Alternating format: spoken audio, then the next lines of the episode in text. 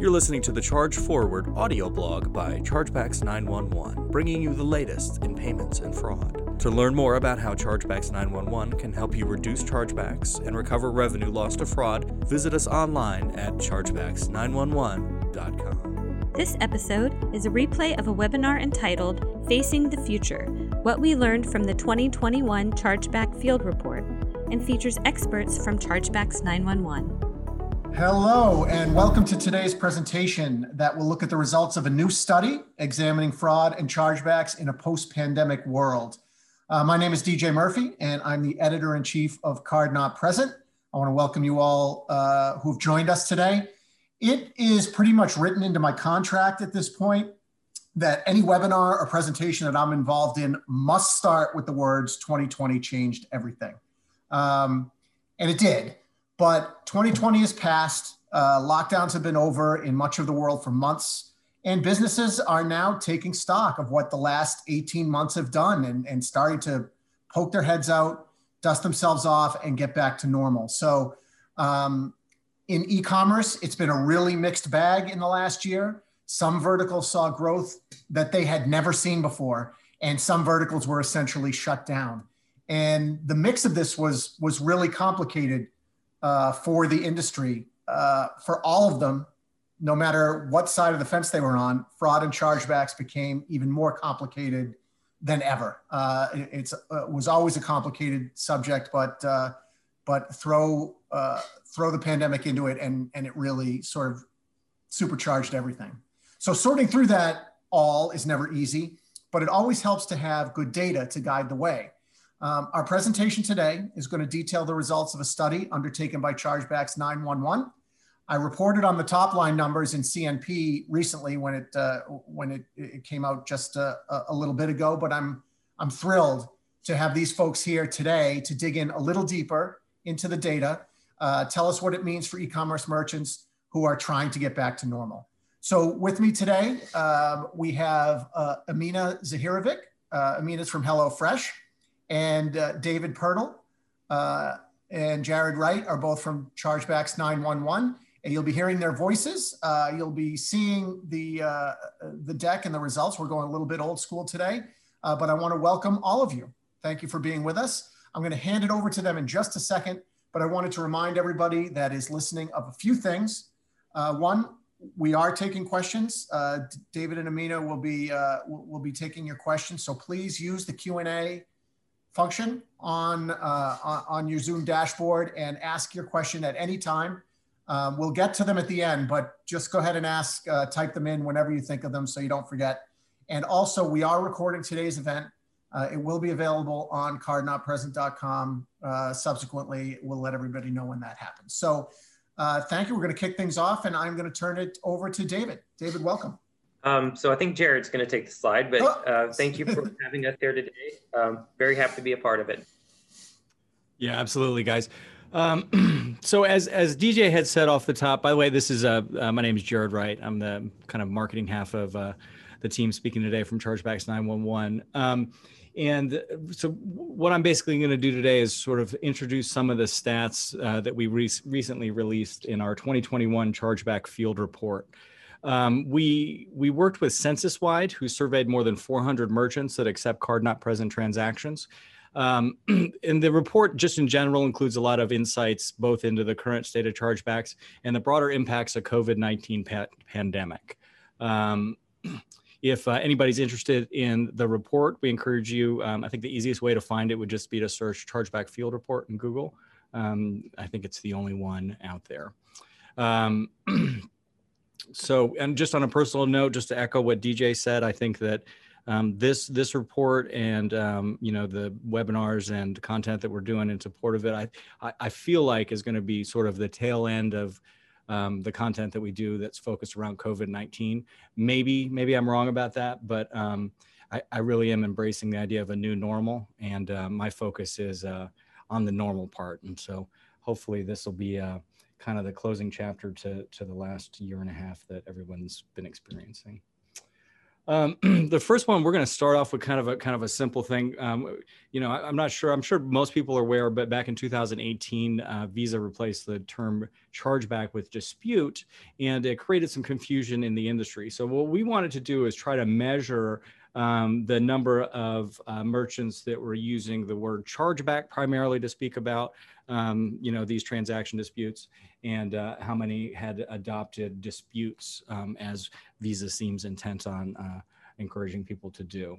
Um, and the stats came out fairly mixed. It seems like the majority of merchants were using both equally, whereas uh, 36 merchants were, or 36% of merchants were favoring chargebacks, and a smaller 21% had uh, begun to favor the term disputes. Um, I, am not sure, David. Do you have any sense of um, of you know how common the the term is? Are, are most merchants, in your experience, kind of using the terms interchangeably? Uh, interchangeably, yes. So disputes and chargebacks. Uh, chargebacks more often than not, though. So of course, I on I speak to many merchants on a daily basis, and they still, uh, you know, refer to the cycle as a chargeback.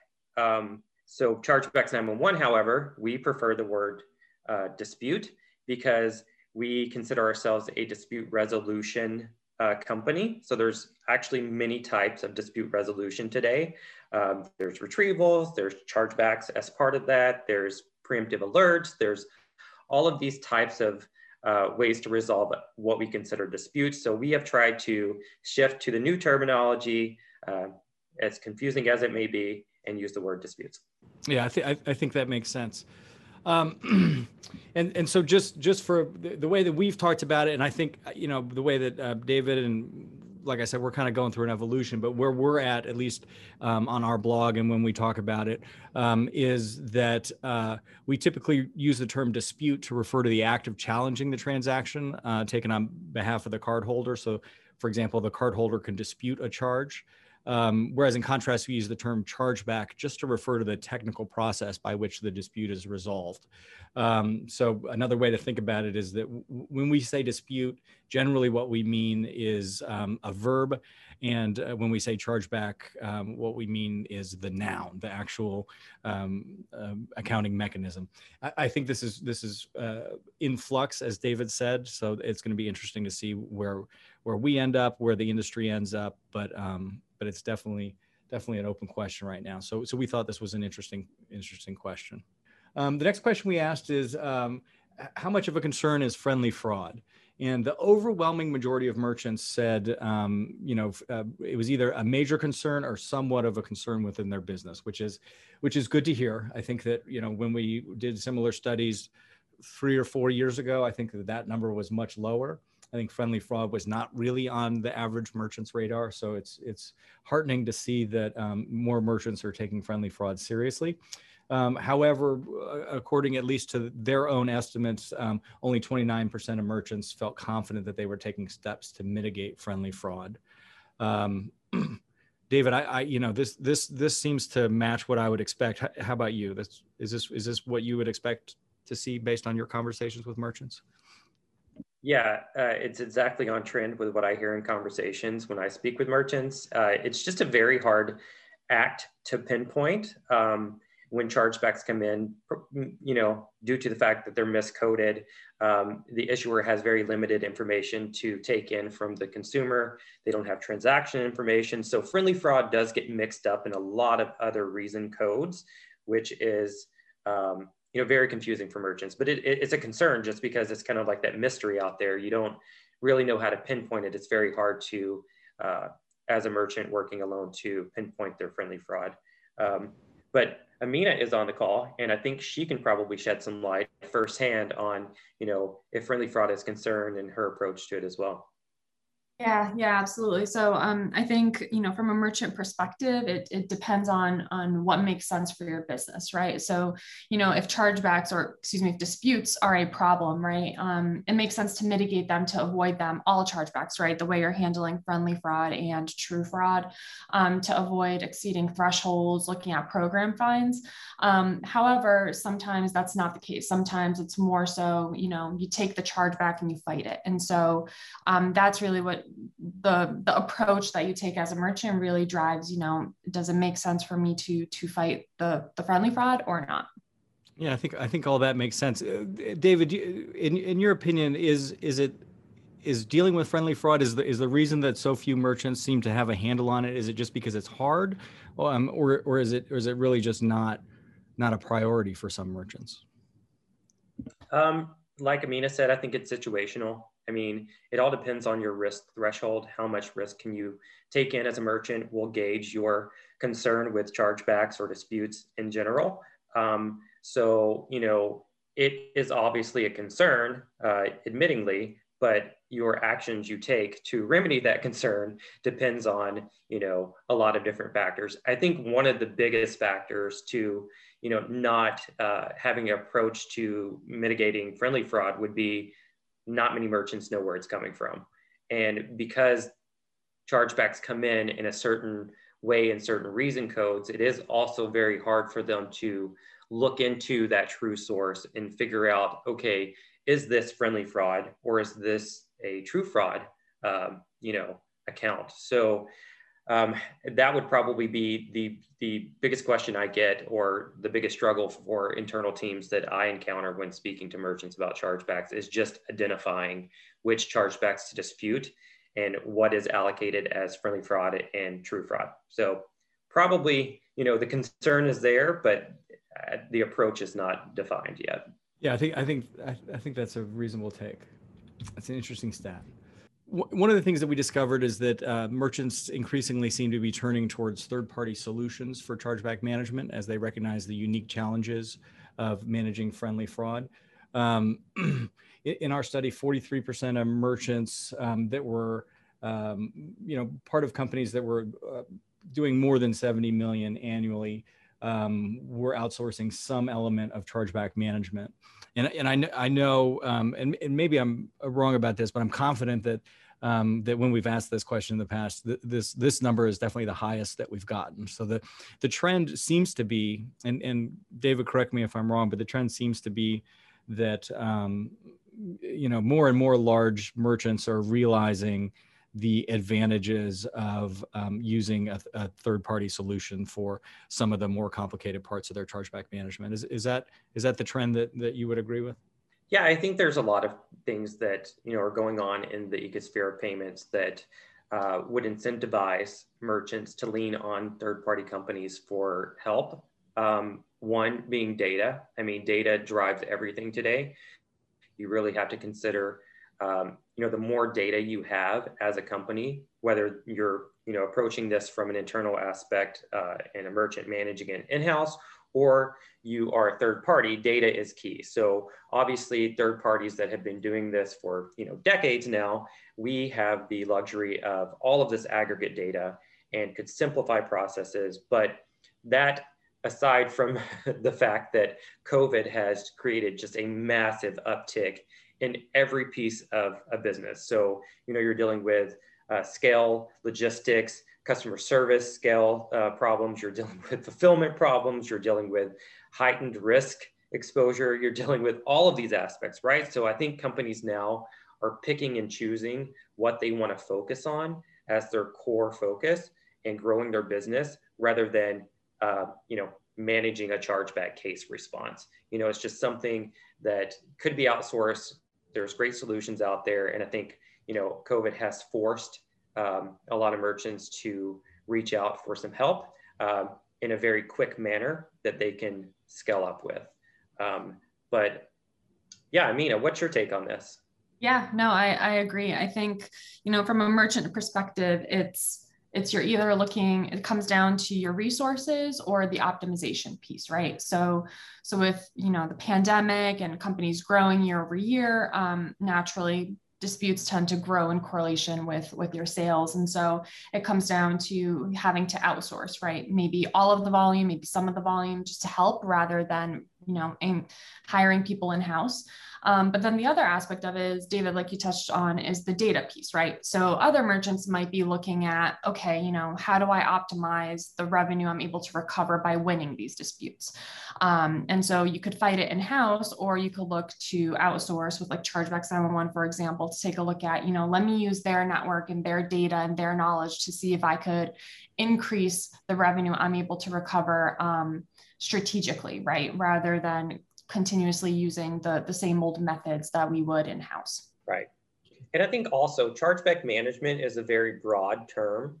So that can come in a lot of different approaches. It could be a front-end fraud filter. It could be an outsourced, you know, chargeback representment company. It could be using card scheme tools to prevent chargebacks. It could be using third-party data to, you know, give transparency into your data set as a merchant. So chargeback management is very broad, but I think um, merchants in general, when they're coming to me and having a conversation, is they're leaning to get more transparency into what could be um, rather than just you know trying to focus on it themselves. They have bigger things to worry about.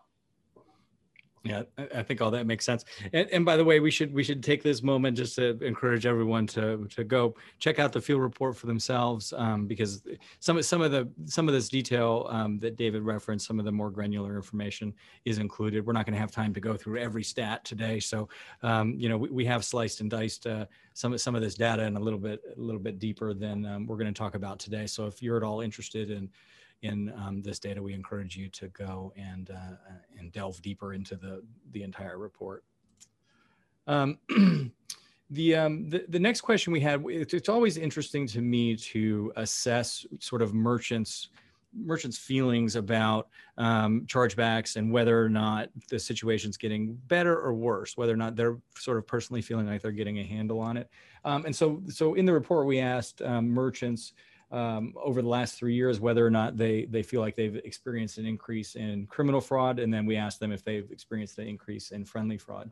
And the overwhelming majority of merchants said that they had um, uh, over the last three years experienced an increase in criminal fraud and friendly fraud. Now we asked this separate from questions that pertain to um, COVID. We did we had a COVID specific. Um, so this question is even before you know any of the changes that happened because of COVID and and I think I think this is consistent maybe with what we would expect. But um, David, is do, do you do you think is your sense that criminal fraud actually growing at, at, at a similar rates of friendly fraud, or is, is there something else sort of at play? Um, I think when we and we have to remember, so we did ask merchants um, in, in just a questionnaire survey to give their opinion on it. Um, and being that criminal fraud and friendly fraud is so hard to separate with outside expertise and extra data to help you along with that, um, I think this stat probably shows that the uh, consistent increase of what is coded as friendly, fr- I mean, what is coded as fraud, uh, chargebacks coming in, and what they think is friendly fraud coming in is pretty much staying on trend. You know, banks are still coding uh, friendly fraud as fraud or unauthorized or things like that. So um, I think that's why we're seeing this stat the way it is. But in my opinion, I don't think criminal fraud is growing at the rate as friendly fraud, just because, especially with with COVID, uh, consumers are aware of the avenue of a dispute today. It's very easy. Banks are, you know, overwhelmed with this uh, on the front end of having to cope with these consumer disputes especially now with the shift online. So I think more and more um, ease and speed to resolve disputes is contributing to um, the growth in friendly fraud. But yeah, I don't think I don't think necessarily criminal fraud is growing with that um, at the rate as friendly fraud is. It could just look like it. it's just my yeah. opinion. Yeah, I think I, think one of the challenges is, is, sort of untangling it, and yeah, it is important to remember that this is, you know, anytime you're talking about a set of data, you know, there, there's there's certain blind spots that any sort of possessor of data has. Um, and you know we're we're a big fan. This report is one way that you could look at it but there's you know we've also released reports that are based on sort of internal data or aggregated data. And then we've worked with industry partners where you know we've used their internal data to kind of look at the numbers. And um, you know when you slice the data depending on you know who's looking at it what the what the data set is you know how the the data is um, uh, accrued um, you know a lot, a lot, of times you can come to sort of different understandings and, and different opinions but um, it is important to remember that this is this is a sort of self-diagnosed so this is this is measuring the feeling of merchants not necessarily their actual situation. Um, and then and then to that end i think and this is probably to david's point what you know generally, I think that merchants sort of feel like criminal fraud and friendly fraud is playing sort of a dual role um, in the growth of, of, chargebacks that they're experiencing. I think most merchants would agree that chargebacks, that the, the, there's a, a gradual increase in the number of chargebacks that they're dealing with year over year. Um, but, and, and, and I think if you just look at reason codes, I think the studies that I've seen recently seem to indicate that the fraud category of reason codes is about half um, as as you know the non-fraud category reason code. So it's very reasonable for merchants that are just looking at those two data points to assume that criminal fraud and friendly fraud are playing relatively equal parts. Now this is this is assuming you know this is this is taking you know just the average merchant of course every single merchant's going to have different fraud liabilities and different friendly fraud liabilities and things like that but but just in general i think that that's this this graph is i think a lot of merchants would agree with that but the thing that that that you need to remember is that some element of the the chargebacks that are coded as criminal fraud whether it's a small element or a large element you know a lot of times depends on your individual business but some element of those chargebacks as david said are instances of friendly fraud that are just miscoded. Um, and i don't know david do you want to kind of walk us through maybe some examples of why that might be? Uh, there are many examples but yes um, so friendly fraud. So let's let's talk about friendly fraud for a second. Friendly fraud would be a dispute that comes in um, when a cardholder actually used their card to purchase from you for your services or goods, and then for whatever reason went to their bank to request a refund or dispute the charge, right? So things that could cause friendly fraud, and this is why it's so hard to pinpoint for a merchant that's working with their data set, is it could literally be a customer service policy. So you didn't offer a refund and they felt like they should they didn't wait on they didn't wait on the phone for five minutes for someone to pick up. They uh, did wait on the phone. You gave them a refund, and they feel they didn't get that refund fast enough. Maybe you had a uh, you know delay in your gateway to refund, and it took longer than they expected, so they went to their bank. Uh, maybe they knew they were going to go to their bank, and they say that they didn't recognize the charge. Maybe your descriptor confused them. So lots of things end up as friendly fraud it's really a legitimate transaction at the end of the day, but they went to their bank for many, many reasons. And because the bank doesn't have information on the transaction like you as a merchant would, they have to take the word of their consumer and then file the chargeback. Most of the time, they are claiming fraud, or it may be perceived as fraud at the issuing bank side. So it is coded as a fraud reason code. Um, so that is why it's so hard to look into things. It could take a lot of research to actually come down to, okay, actually, this is a friendly fraud case, but it is coded as fraud. So I think lots of reasons can contribute to friendly fraud and why it's kind of hidden in the midst of, you know, all of the reason codes and not divided as equally. Yeah, I think that makes sense. And, and one that I always like to point out, um, the when people talk about friendly fraud, I think the image is of somebody who's trying to abuse the system, somebody that's trying to sort of get some shoes for free or whatever, whatever the idea is you want to use. Um, oftentimes, friendly fraud is is not that. It's you know accidental.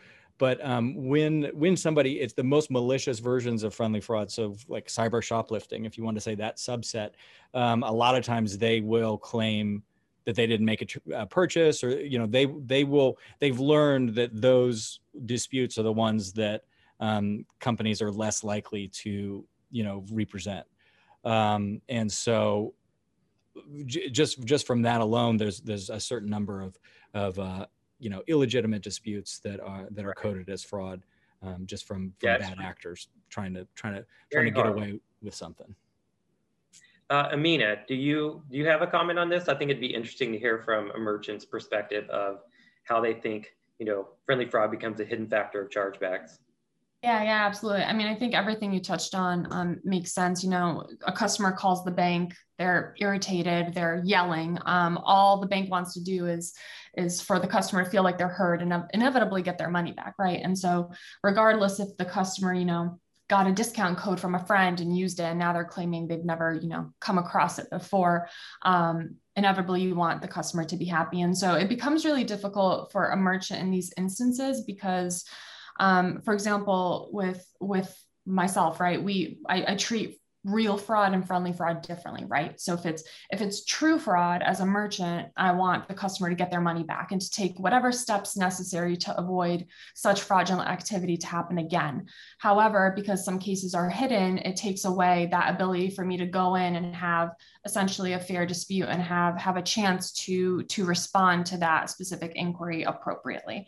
Um, and so that's kind of when it comes to true and then the hidden friendly fraud piece, it, gets, again, to your point, gets really tricky because that's not visible to, to merchants. Awesome. Yeah, I like the I like the comment on because it's hidden that you can't do the right thing as a merchant. So um, if any consumers are listening, remember that. All right, so now we're going to get into the pandemic portion, um, and and this this you know I'm, I'm interested to hear um, your, your, thoughts. Uh, because uh, we asked, what if any impact has COVID 19 pandemic had on your business? And I, and I, think the simple narrative that I've been fed and sort of operating under is that um, CNP businesses did did great, and uh, brick and mortar businesses, um, you know, really suffered uh, you know, over the last year. Um, but uh, given that we were really focusing our survey towards CNP merchants, um, you know, th- this shows that uh, uh, that isn't that that oversimplification definitely isn't the case. So, um, David, you you want to take a stab or um, you know provide some context here a little bit so so we can kind of try to make sense of these numbers. Yeah, I think Amina would actually be a better choice for this question, um, and then I can kind of fill in what I hear from merchants when they call us. Yeah, yeah, absolutely. Um, so so from my end, um, you know, HelloFresh, we we saw an uptick in order volume, and so you know, the pandemic overall was at least on the impact side was was pretty positive for us. Um, you know, we saw you know the the ability for us to deliver meal kits straight to customers doors you know the fact that we were able to fill that need and, and, honestly we were grateful to be able to provide meals safely to customers and so with that you know the uptick in order volume with everyone staying at home um, you know really really was a positive effect on us um, now of course that you know it was a good effect for us and also our customers. However, with the pandemic and growth in volumes, um, you know, typically you also see similar trends as i mentioned before with with fraud and disputes where where they correlate very heavily. And so um, in terms of the the pandemic you know it was mostly positive. Um, however there were still some some concerns and some implications in terms of that those dispute volumes um, coming in. I don't know david if, if other merchants had had seen something similar or felt the same. Um, well most larger merchants see it just like you both positive and negative. They're armed with the ability to um, you know, meet the challenge a little bit more than a smaller merchant would. Uh, for example, when I uh, talk to smaller merchants, they are, especially startups, um, are dealing with this or a shift in uh, payment acceptance methods. That's when I see this being very negative. So, for an example, restaurants will call me and they're like, okay, this is insane. We've shifted to ecom in you know online and pick up in store, and our fraud rate is just out of control. They have no idea how to handle this, um, and it's not so much positive for them because really their traffic has just shifted to a new avenue. It's not like they have more volume now. It's just it's shifted, right? So when when I talk to companies like that, it's negative. Like they're they're in panic mode, right? But for companies like you know HelloFresh and um, people that are just used to doing things on online, they're seeing an uptick both in positive and negative. So uh, it depends. And of course, the travel industry, you know, when it first started coming out, uh, I would say 100% of every OTA out there will say the pandemic has had a negative effect on uh, their, you know, dispute rate just for the fact that uh, people can't travel. So, you know, when they were calling me, uh, sheer volume of um, chargebacks coming in and having to face the you know customer service aspect of all of those inquiries uh, was a huge challenge. Um, I talked to one OTA that uh, we were able to help out early in the pandemic, and their call volume alone um, went from I think he was doing about 2,000 calls a day to 15,000 calls a day. So uh, it was immediate. It was like a flip of the switch. So um, yeah, it, it really just depends on the merchant. Uh, but I do see larger merchants having that mixed view on it if they're in the e-com, e-com space already. Yeah, I, th- I, think too. When when we were kind of dissecting these stats, we were a little bit surprised by this, and um, you know, I think we drilled down a little bit. And I, th- you know, one of the things that I th- I think people forget is that when, when you talk about card not present merchants, a lot of them are uh, merchants that also have brick and mortar uh, parts of the business, especially, um, you know, we, we did this survey earlier this year. So, so by, uh, by 2021, you know, the pool of merchants that derived a significant amount of their revenue through, from card not present transactions had, had increased. Um, so I, I think it's important that as people think about, you know online merchants or card not present merchants i think that you know thinking beyond the traditional online retailer or um, you, know, um, so, sort of common e-commerce type businesses um, is, is going to be necessary as uh, more and more businesses rely on a card not present model. Um, and then the other thing that that probably contributed a little bit to this is the uh, increase in chargebacks. Um, the 25% was the average increase. Most merchants said that they were dealing with some increase, um, and there was a lot of variance between industries, but um, the average was 25%. So that's a that's a pretty big burden to add to to any merchant, even if um, even if they are seeing a net positive to their their sales and their revenue. Um, you know, at a time when you know dealing with staffing and fulfillment issues is is is, your main focus. Uh, having a system to like david said deal with phone calls or deal with chargebacks is uh, is an additional challenge that probably wasn't welcome. Um, so, and then we, we, actually did break it down. Um, and it, it does appear at least um, to some degree that the larger merchants um, reported a, a, little bit more positive impact um, than the smaller merchants, probably because they had the ability to uh, to transition and to make adjustments, um, and uh, weren't as plagued by some of the issues that some of the smaller merchants uh, had to deal with with uh, staffing and fulfillment and other things. Um, I mean, is is that I, do I, do I have the right read on that, David? Is there is there what, what's what's your thoughts? Yeah, I mean, uh, I think this is right on trend with what with what I expected to see.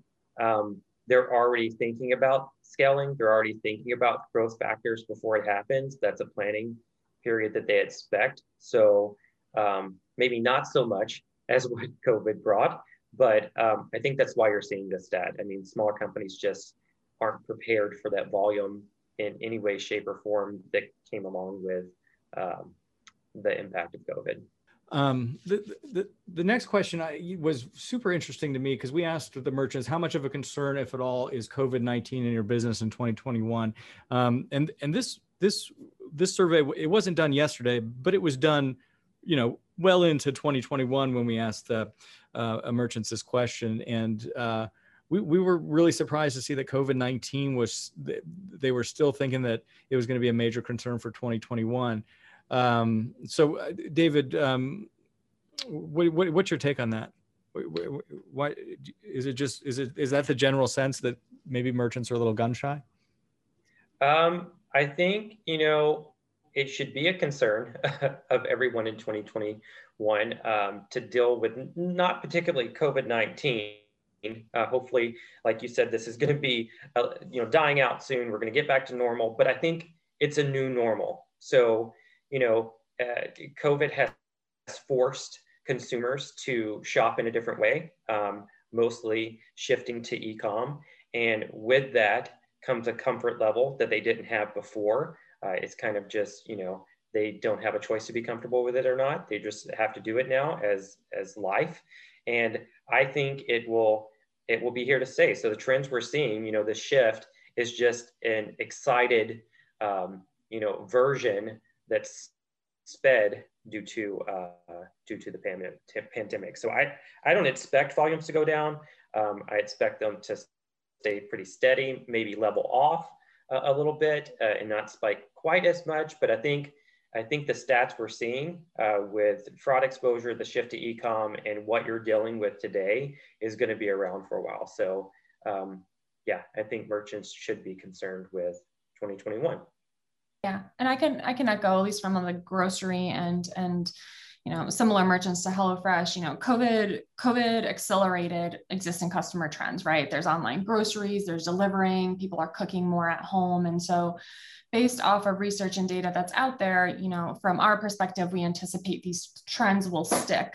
Um, however, David, to your point, right, you know, with COVID, it's it's a new, it's figuring out what that new normal is and, and what those new trends would look like. Um, it's a new factor at play. And so I think, you know, monitoring that and understanding how it impacts your business this year and next year and so on and so forth is something that that um, you know, myself as a merchant will definitely have have on my mind for the year.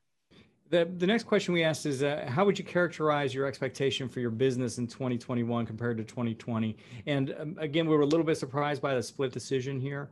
Um, you know with with around half of merchants feeling still pessimistic of 2021 um, compared to 2020 and I, I, I guess maybe that shouldn't be surprising given that about half of merchants sort of you know had a had a overly negative um, experience in, in 2020 um, whereas half of them had had a good experience. So maybe this is just the same question in reverse. But um, David, I, I, I don't know. Is this is this sort of what you would expect to see? I, I was personally a little bit surprised. I thought 2021 would be um, merchants would generally be more optimistic, just in just in general. You know, not even not even about their business, but just just you know, I. It, I, I I'd like to tell a story where everybody just feels really optimistic about 2021, but that that wasn't at least in our survey the case. Do you have any thoughts on that? Yeah, I think uh, you know, welcome to reality. It's not all great. Bad things happen and they last. So I think it's just probably because we did um, you know survey over 400 merchants and we try to distribute that um, you know, out across many different types of merchant is why you're seeing this. You know, we talked about the restaurant industry. Um, oh my gosh, they are still uh, just in chaos with dealing with the shift to e-com. It's just brand new to them. So um, I think, you know, this is just an opinion. It's just a feel for, you know, what they see uh, 2021 compared to 2020. And some people are still struggling. And, and, you know, this is a mix of many different merchants. So I, don't think I'm very surprised about it, but I would love to see those stats be higher in the optimistic section. Yeah, it, it, it, would be interesting. I know that logistically it's not possible, but it'd be interesting, you know, to, to get sort of real time updates on the, the sort of just general optimism of uh, of merchants in the the card not present space, and you know how how the evolving situation is sort of changing people's minds and how people are thinking about it. But um, but it, you know, it's it's interesting next thing we asked is uh, what if anything do you expect to be your primary focus in the coming year for your business? Um, this is another one where covid uh, to my mind ranked the, the, highest and i was a little bit surprised by that again because this was 2021 but um, you know um, it was it was still on top of everyone's mind. Um, is, is, there anything in this in these in this data that stands out to, to anybody? I think this is pretty right line with i what i expected. I mean covid is just it's on our minds every single day it's it's still not gone away. People have vaccines, but they're not taking them. Uh, people are taking vaccines, so we it's still just this you know black hole of what's going to happen. So I think that is going to be in the forefront of people's mind uh, when doing business and being more prepared for maybe another situation, another wave. You know, we just don't know what happens. So um, that does not surprise me to see up on top. Um, and the rest is pretty online with with what I thought. Nothing really surprised me uh, in this. All right, and with that, what we're going to hopefully field some of the questions. Um, DJ, you want to kind of take over? Absolutely. Uh, we did have some come in, but I, actually, I wanted to ask a question of my own while I'm thinking of it. Um, and, and, folks, uh, anybody who is on the call, please go ahead and, and go into your Q and A tab and, and ask some questions.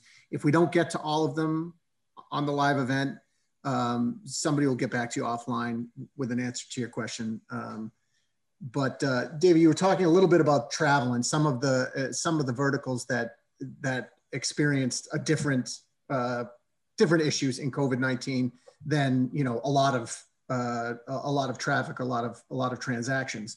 Specifically, travel event ticketing was another. They got slammed with chargebacks when this first happened, as you mentioned. Um, the question is, do you hear them doing anything differently now and preparing for the next disruption? Or are things going back to normal and they're just, you know, gonna gonna hope that it doesn't happen again? Um, you know, we as a company in Chargebacks 911 saw a uptick in our travel um, yeah. clientele uh, for the simple fact that first they had to deal with the sheer volume. Right. Second, you know, part of what we do is we assess their best practices. We do compliance reviews, threat assessments. We look at things that organically cause chargebacks, which would better prepare them for the future. Um, but but yeah, first, I think uh, they're leaning on experts to, to handle this. They don't want to not be prepared for the situation when it comes up again. Um, but, uh, and they're creating efficiencies and how they do business.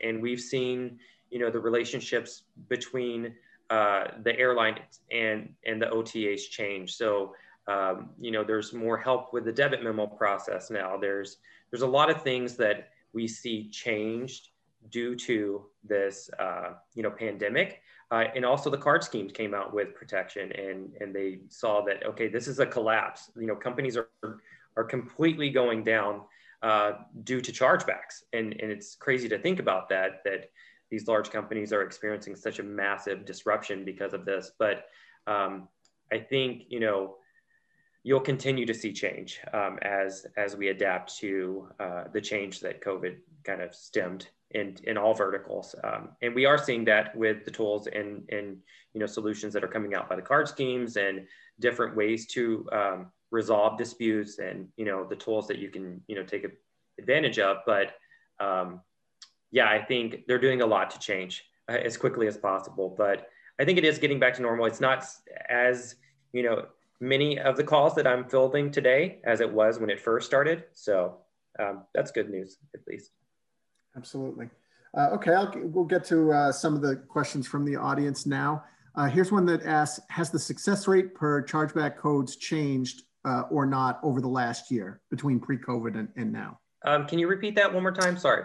It says, has the success rate per chargeback codes changed or not over the last year?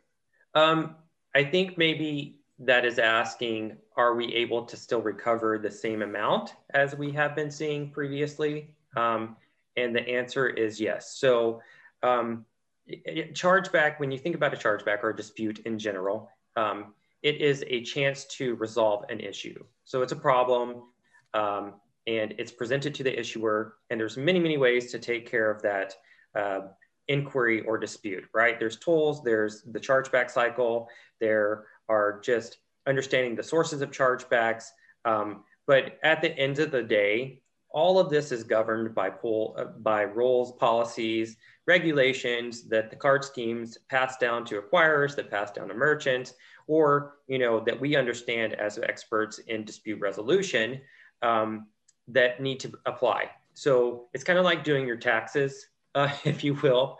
Horrible subject. No one likes to do it, but there are just as many rules and regulations to do with with dispute resolution are as there there are with taxes. So, um, you know, it's just adapting to the changing rules that we've done that allow us to to keep that same success rate and we do see that being a challenge for merchants uh, just because it has to be passed down through certain avenues and it just doesn't happen today but um, no, we haven't seen much change in success rate. What we have seen is um, merchant error chargebacks uh, maybe are contributing a little bit more to the situation of chargebacks, and they are a little bit harder to overturn. But we can identify that as a company and help minimize the activities that a merchant may be doing to cause their own problem.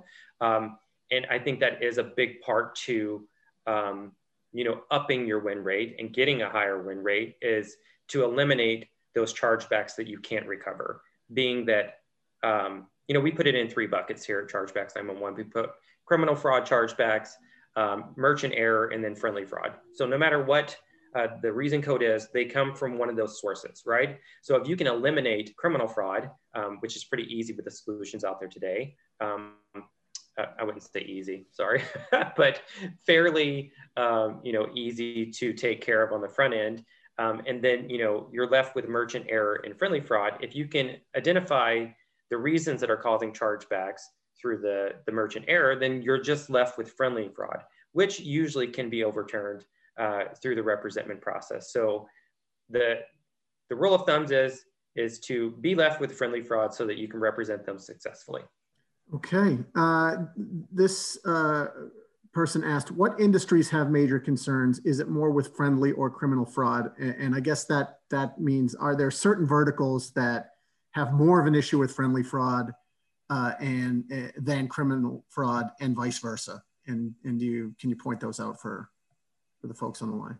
Yeah, I think, um, you know, anytime you have a tangible product involved, you're going to have a, a, little bit more of a criminal fraud intent uh, to get something for free. Um, it, digital services don't really have as much criminal fraud in the form of you know getting a service for free, but um, I see it in high ticket items, you know, electronics or something that could be resold for money, um, something that could be uh, shipped to a different location. Uh, you know, anything that's higher ticket is going to have a, a more fraud, uh, you know, problem than something with a lower recurring charge. You sign up, you set it, you forget it. Uh, you know your customer, you have great history with them. Um, those are going to be lower instances of criminal fraud, but higher instances of friendly fraud. So, um, yeah, it, it's a mix for for me. Uh, here's a, a simple question, probably not a simple answer. How can we improve our win rate?